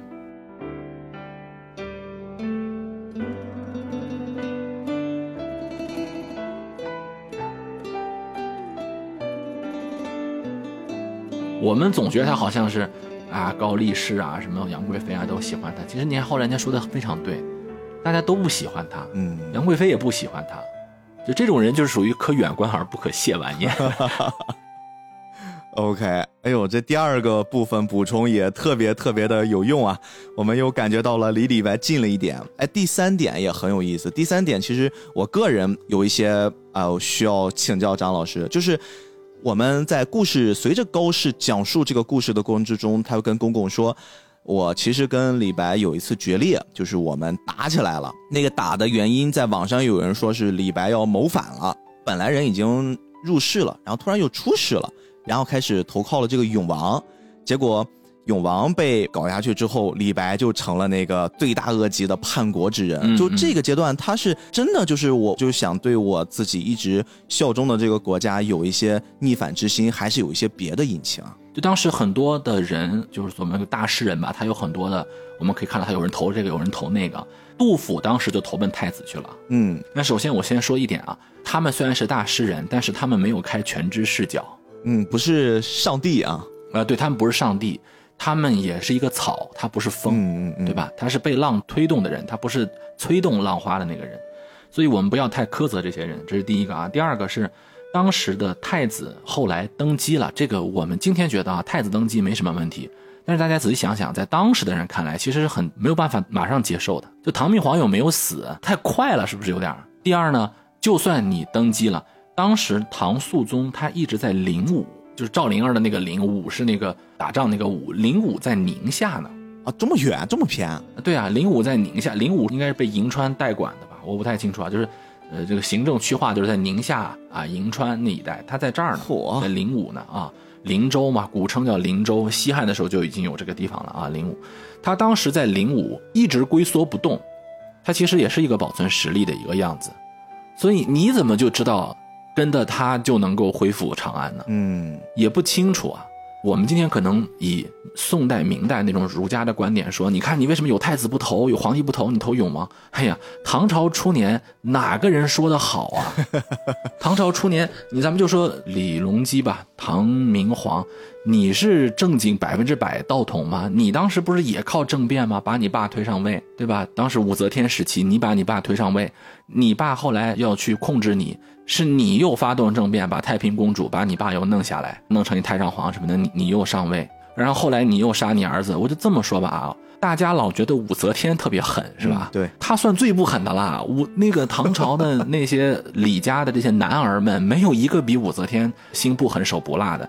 唐朝初年的这些皇族的争斗，那可以说是翻云覆雨啊，可以说是这个波谲云诡，你说不太好的。不断的要防着身边人啊！哎呀，我们今天说唐明皇你是正统，啊，但是他当时也是政变上台。可是因为你做得好，你把大唐带入了盛世，那我们没有人在乎你前面那些事情。李世民是什么好人吗？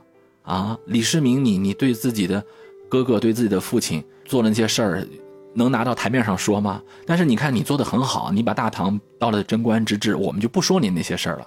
唐朝是这么一个感觉。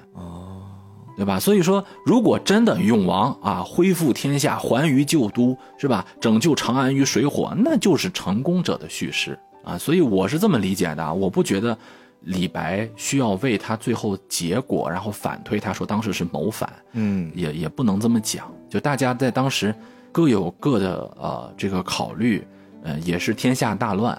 而且刚才你说的一点特别对，李白其实已经那个时候，第一名声大噪，第二已经是不在三界外了啊，已经这个跳出三界外，不在五行中，已经求道去了啊。但是他这个时候还能回来，他也不狂了，也不浪了，也不什么慨叹人生了，人家去来做一件事情，这就已经很有勇气了。他不做这件事情，他也是名人呐，他也是浪漫啊啊，但他还是去做了，做就比不做强，这是我的观点。你做错做对啊什么的，咱们都行，总比那些摇唇鼓舌的那些文人要强很多。所以这就是为什么大家很喜欢唐代的这些诗人。唐代诗人从高适到李白，你甭管是建功立业的还是怎么的，他都是积极投入世界的。李白就特别不喜欢陶渊明。李白曾经说过，说我特别不喜欢陶渊明，他觉得你好男儿，为什么你？当然了，我们不能苛责古人啊。陶渊明那个时代跟你大唐肯定是不一样的，对吧？但是你能感觉到这个地方，我觉得不是李白的黑料啊，所以最后那个影片当中不是也说了一个嘛？李白晚年急中出错，他急什么？急建立功名嘛？急拯救长安吧？急拯救他曾经的那个长安的那个辉煌盛世嘛？这才是急嘛？所谓的先天下之忧而忧嘛？嗯，我记得在这个作品里面，李白刚开始登场的时候，他介绍自己，他其实还提过一嘴，他很小的时候除了去熟读什么四书五经啊之外。他还跟着老师学过纵横术啊，我们知道纵横术其实更多的就像是什么外交官儿啊，就有一些政治从政的成分。对他是不是在很小的时候，其实心里面还有另一颗种子，就是他也一直希望能成为辅佐王侯将相，成为一些帝王的身边，比如说一些军师，他会有这种想法。他这件事儿一直从青年时期隐忍隐忍到了。永王出现的时候，他是不是会觉得自己好像也是期盼了多年的一个机会来了，他才去做的这一套呀？李白的偶像是谁？李白的偶像是鲁仲连，就是那个战国时期的说客。他不止一次说过，他说我的偶像是战国时期的鲁仲连。鲁仲连是个说客，是战国时候的一个大说客。他最厉害的两个点就是，当时大军压境，他用他的三寸不烂之舌。能缓解当时剑拔弩张的这个局面，解决当权者问题。但是跟一般忠臣不一样的是，鲁仲连没有跟任何人订立终身契约，他是周游列国，跟各个国君做朋友，而且做做成事情之后，我不要你的封官，我不说你在你这儿就不走了，不是，而且我故意逃避封赏，我一路就是逃啊！你要赏我就逃啊！你要给我官我就逃，跟任何一个大哥做捆绑，对，不跟你做捆绑，我宁可穷，我宁可穷，我不要你的这个不自由。哦后来鲁仲连结局是什么？结局是，他去了海上做了仙人。其实这是从秦朝开始的一个想法。所以，李白的想法就是说，我要展翅我的这个大鹏啊，我要做我的治国的这个能力的体现。但我最后还是要回到。仙人当中去，所以李白其实跟大部分中国古代的文人气质他就不一样，所以才有仙这个概念放到他的身上，是吧？对，而且我也非常理解，就是他没有办法走科举那条路，他可不就得往这方面想吗？但是我觉得啊，李白在经历了那个盛唐的时候啊，他虽然嘴上这么说，但是他其实心里面还是有大唐的，就是他还是觉得长安。为什么这部影片叫《长安三万里》？是吧？怎不忆长安啊？这个长安太有魅力了，如此自由之精灵，在大唐当中啊，他也是有极强的归属感。你知道，昨天我还看到有一个问题，有一个哥们儿发在视频的评论底下，他说：“这个片子我看完了之后，我觉得明明是在讲大唐的故事啊，那为什么不叫大唐三万里？为什么叫长安三万里？”然后下面有人有一个回复，我记得印象特别深，他说：“因为长安就是长安，长安就是中国人的长安。”就这个不能改，一定是长安三万里。你真的这个问题问的，我也不知道问这个问题的动机在哪里啊！我又我又阴险了？为什么？你叫黄鹤楼三万里都可以。如果你真的叫大唐三万里了，我觉得这个格局一下就小的很小很小。嗯，对你不要看大唐大，但是其实它没有长安大啊，那没有长安大，说的太对了。长安黄鹤楼，你看它里面说，我们就大唐从来没有说。他不是说哎，我们在拯救大唐什么的，不是，他就说长安那是个文化符号。嗯，还是那句话，中国是一个天下一家的文化心理认同，它不是说你就是唐人，你就是宋人，就是什么，不是，就是长安。好，而且他那个片名是最后才出来，那很奇怪。我说为什么这个片子怎么没有片名呢？我一直想着一开始都没有。一般都是开头演一演啊，就开始露片名，总得露一个吧，哪怕你中间露一个呢？不是有很多电影他喜欢中间露吗？这个是最后的才结尾了。哎，其实你也就知道为什么叫长安。对对。这个也是属于中国人自己能懂的东西。对对，行吧，咱们聊这么多啊，最后张老师，我准备了一个问题，我没有告诉你，啊，这个问题我也想跟你稍微聊一聊，因为咱们今天一直在聊它的背景故事，聊里面的主要角色，聊这个电影的制作过程，但是我们一直忽略了这个作品里面很重要的一个部分，就是诗。我稍微多说一些啊，因为诗这个东西对我来说呀，我一直。会觉得它曾经是我儿时很痛苦的一部分，我特别不理解为什么我们，对吧？要背它，我又觉得他们说的话不能好好说嘛，那么的生涩，而且又不是那么的顺口，你一定要花特别多的精力，你还要去琢磨他们，就为什么每一个孩子从小就要去读诗？它跟我们现在的距离越来越远了。我是指这个时间维度上的这个距离越来越远了。就诗到底对于我们是什么？但是其实就是从我看了这个作品之后，我其实对于这件事儿有了全新的看法。所以我想在这期节目的最后，想跟你来聊聊关于诗的部分。因为这个诗呀，它在这次节目里面，我们的主创团队一共在里面囊括了四十八首诗。哦，就是没数过，我们可能没数过，但是其实他们对外公布的是四十八首诗。哎呀，那会不会让孩子们背起来啊？很 有可能后面学校就开始考试了。但是我觉得他一定不是四十八，为啥呀？我可能比较浅薄，可能还有再多的，但是我宁可相信，可能他实在是没有办法在这个故事里面加进去。但是他用了一种很意象化的表示，就他相信看到这个作品的人，大家一定知道，我不用把它说出来。也可能是这几个作品，它会有一些。真正的背景意义上跟这个作品是相冲的，比如说李白跟高适又一次相遇，他们又要走了。就是李白那个时候已经有了第二个老婆了啊！你是不是想说赠汪伦呐？对他那是不是赠汪伦呀？那首诗应该是，但 是他没说嘛，他没他没有说。李白乘舟将欲行，忽闻岸上踏歌声，对吧？对对对，桃花潭水深千尺，不及汪伦送我行。对对对对对，那块应该是一个很很很外向的放，但是他没有把这个诗读出来吧？嗯，没有读出来，他就是你看到这个。汪伦啦，什么汪伦太守啊，什么你老小朋友我都快读出来了。我那个电影院小朋友们说，哎，赠汪伦，赠汪伦。对，所以我觉得就是像诗歌这种东西，一直高频次的出现在这部作品里面。还有一个，我给你补一个，还有一个也是没拍，但是一定大家都能听出来。李龟年，李龟年不是在出来以后跟高适说嘛，你要舞好枪啊，玉真公主要看得见啊。演完李龟年之后，那个大家记得吧？小杜甫就出来了。对对对，小杜甫就出来说：“哎，我叫杜甫，是吧？齐王府里怎么回事？那个就是江南逢李龟年嘛。哦，杜甫在晚年，他写的几乎最后一首诗。那个时候，杜甫已经是一个印象当中的那个特别惨的那个杜甫了啊，茅屋为秋风所破歌的那个杜甫了。他就碰到李龟年了。那个时候，安史之乱已经过去很多年，已经没有那个盛唐了。他就想起来，但是他不哀伤。”他没有说：“哎呀，你看当年咱们多好啊！”他不哀伤哦，但是他怎么说？他说：“当年齐王宅里寻常见，崔九堂前几度闻。”这这整个那个故事就把齐王宅里寻常见给拍出来了。哦，对对对对对，是啊。杜甫小时候在齐王的宅里头，他碰到过高适，碰到过这个王维，碰到过那些人啊，包括李龟年啊。但是为什么说不哀伤呢？他已经看淡这东西了。他说。哎，虽然我们现在在江南，我们不在长安了，但是正是江南好风景，落花时节又逢君，又逢君。就可能当时李龟年，你可能不认识我，我是个小孩儿，对吧？你可能认识的是高适，认识的是王维，人家是明星，但是我见过你，你知道吗？我们当年在在那个齐王宅里如何如何。就这种感慨，我觉得大家肯定能想到这首诗，嗯，所以这个作品里面应该绝对不止四十八首诗，哎呀，绝对有很多很多，大家可以一起去揣测一下，哎，所以就回到我前面那个问题了，嗯，张老师，诗在你的现在的认知里面到底是什么？它到底代表着什么东西啊？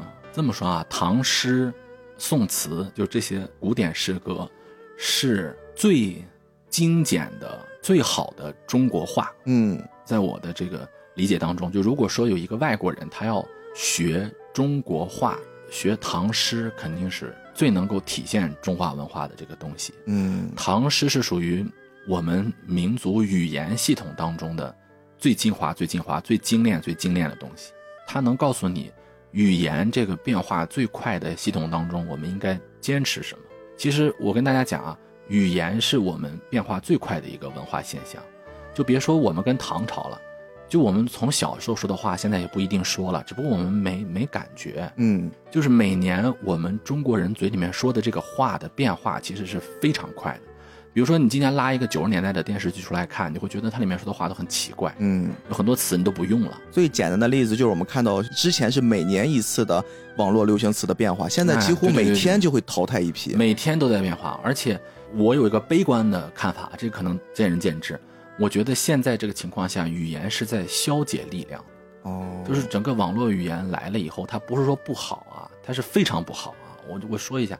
就是我是觉得现在在这个网络冲击我们的语言过程当中，我们的整个语言在降质。嗯，我们中国人现在，如果你不是专门做语言研究的人，你不是一个长期读文字的人啊，你的语言力量在缩减。嗯嗯嗯，对，他在传达情绪和意思的时候在缩减，所以我们经常说我们不能好好的沟通，为什么？因为语言我们在变少。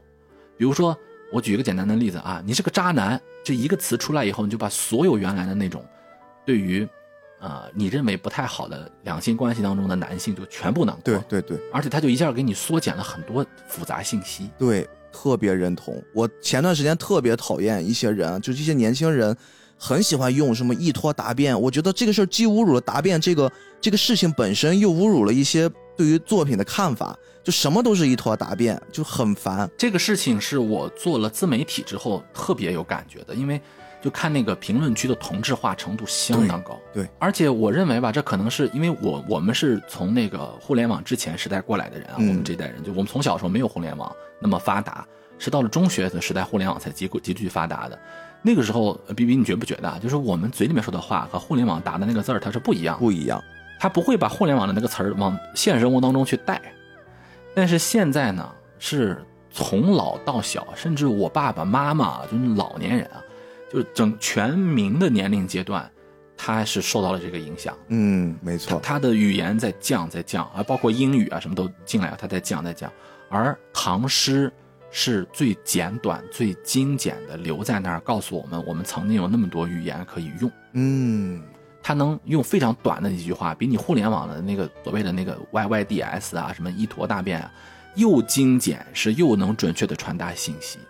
很多人说啊，以前就特别麻烦。你看我们现在打个网络用语特别简单，Y Y D S 完了，你 Y D S 才四个字母呢，唐诗里面就那么一两个字，就能让你整个把那个不同的气氛就感觉到。是是，所以这是唐诗，我觉得现在对我的作用。我的汽车底下里面有一个能放口袋书的那个地方。我一直放着一个口袋字典本的唐诗和宋词，我没事干堵车的时候，或者说停车时候，有时候我都会看一看。嗯啊，我经常想，如果说我现在让我去一个地方，我只能带一本书，我就带唐诗或者宋词。哇。我我不带那个什么，我特别喜欢的那些小说，什么《哈利波特》，我不带那些，因为那个它有个镜头，看完就没意思了，那怎么办？就跟追剧一样，追完了怎么办？那唐诗不会，可以反复的体会。对对对对，谁能想到我现在三十多岁了，我突然被那个两岸猿声提不住感动，我 想不到，我真的是。哎呦，真的真的，我刚才为什么会跟你说，我真的是看完这部电影之后，我开始才对诗这件东西有了全新的认识。我可能也是现在开始做菠萝油之后，整个人呀。年龄增大，但人变得越来越中二了。我想到一个可能会被大家笑话的场景，但是我特别想跟大家表达出我现在此刻对于唐诗的看法。以前呀，张老师，我特别向往一个动画里面的道具，就是《七龙珠》里面的万能胶囊啊，就是能往里装东西。对，不管多大的房子、汽车，多大的道具，你一个胶囊一下子把它收起来，嗯，然后你可以再缩小一下，放到腰间，放到一个小盒子里面。当你用的时候，你可以随时把这个胶囊投出来，然后一炸，炸出来的就是那个一比一的巨大的东西。我特别特别向往这个东西，我甚至当时跟我之前的搭档开玩笑，我说如果以后谁发明了万万能胶囊，就是下一个改变世界的人。我知道从现在的物理学上这件事很难做到，但是我突然有一刻，我觉得其实诗歌可能就是万能胶囊。嗯，就诗歌它不是一个承载着简单的文字信息的东西，在写诗歌的时候，它其实浓缩的是写这个人到此刻他一生的认知。对对对，它囊括了特别特别多，他对于世界的看法，里面包含了天文地理、历史、物理、化学，可能他们那个阶段没有像我们这么深入，但是包括一些人情世故，包括一些政治，包括一些军事，所有所有他们这个人的认知，他都像万能胶囊，在那一瞬间浓缩下来了，放到了这首诗里面，而。还有一个是我小时候特别难以理解的，就是为什么我小时候觉得那些大诗人，特别是电视剧里面的演的那些表演者，他们在朗读诗的时候，一定要用一种特别夸张的方式，对，大声的就“君不见黄河之水天上来”，就那种。我小时候会觉得你们至于神经病嘛，是吧？对啊，就为什么要这样？但是不是？就当我想通了我前面那套逻辑的时候。我用另一种中二的方式，把后半部分给完美的自我化解了。嗯嗯，我自己跟自己和解的就是，其实他们大声的朗读就很像是我们在看到那些动漫角色他们在放大招，他们在释放。就这些过去我们用一个人一生的一些知识认知浓缩成的一首诗的时候，当你再去读它，你希望能最大程度还原这些人一生的东西的时候，一生的精华的时候，你必须要用全力去释放。是的。你必须要用尽了你所有的你的认知、你的能量，去把这些东西给召唤过来，然后呈现在下一个人生阶段，呈现在这个阶段的世人面前，这才是对于这首诗最大的尊重、最大的认可。所以，很多时候我在看这个作品，我真正被感动的，就是他们在那种青年壮年李白他自己那种特别挥洒的，大声伴着酒啊，朗读自己的那种文学，朗读了自己的那些作品的时候。我突然就那一刻，我觉得他就是在释放，就是他用动画的形式在表达这个作品，真的是再适合不过了，他太适合了。突然我就觉得，哦，有那么一点点的理解诗歌了。我终于知道这种东西它的伟大之处。哎，是是是，类似我们跟古人的通灵。对对对，哎，你说这个太棒了，这个就是我们跟古人的通灵。确实是，感谢啊，感谢这些在唐朝就发明时间胶囊的人。真的，我觉得。我也没想到最后跟张老师我们第二次一起聊作品能聊得这么的痛快，而且特别特别开心，也特别感谢能听到此刻的你啊！这期节目其实从录制之前我就知道，一定是一期充满了情感，而且知识含量不低，并且时间不会短的作品。如果你到此刻一直在听我们两个人跟大家絮絮叨叨，那再次的感谢你的时间，也特别特别感谢张老师又一次接受了菠萝油子的邀请啊，给。我们两边的听众朋友们吧，带来了又一次全新的思维上的碰撞。我们不是希望能告诉大家一个道理、一个知识，而是希望能通过一些闲聊交流的方式，彼此交换思想。特别是在这种作品的背书之下，我们能看到距离我们很远的、活在我们课本里的那些人。一个又一个的很鲜活的出现在我们动态的画面里面，并且我们重新拿起时间来，拿出精力来，再去追忆一下他们。我觉得这是一种很别样的、很别致的体验。所以，朋友们，我们这期节目就到这儿。再次感谢张老师，感谢菠萝油子的听众朋友们啊，再见！哎，大家拜拜，再见。菊花古喝酒。咖啡泡入喧嚣的庭院，立足在日坛膜拜古人月亮，开元盛世令人神往。风。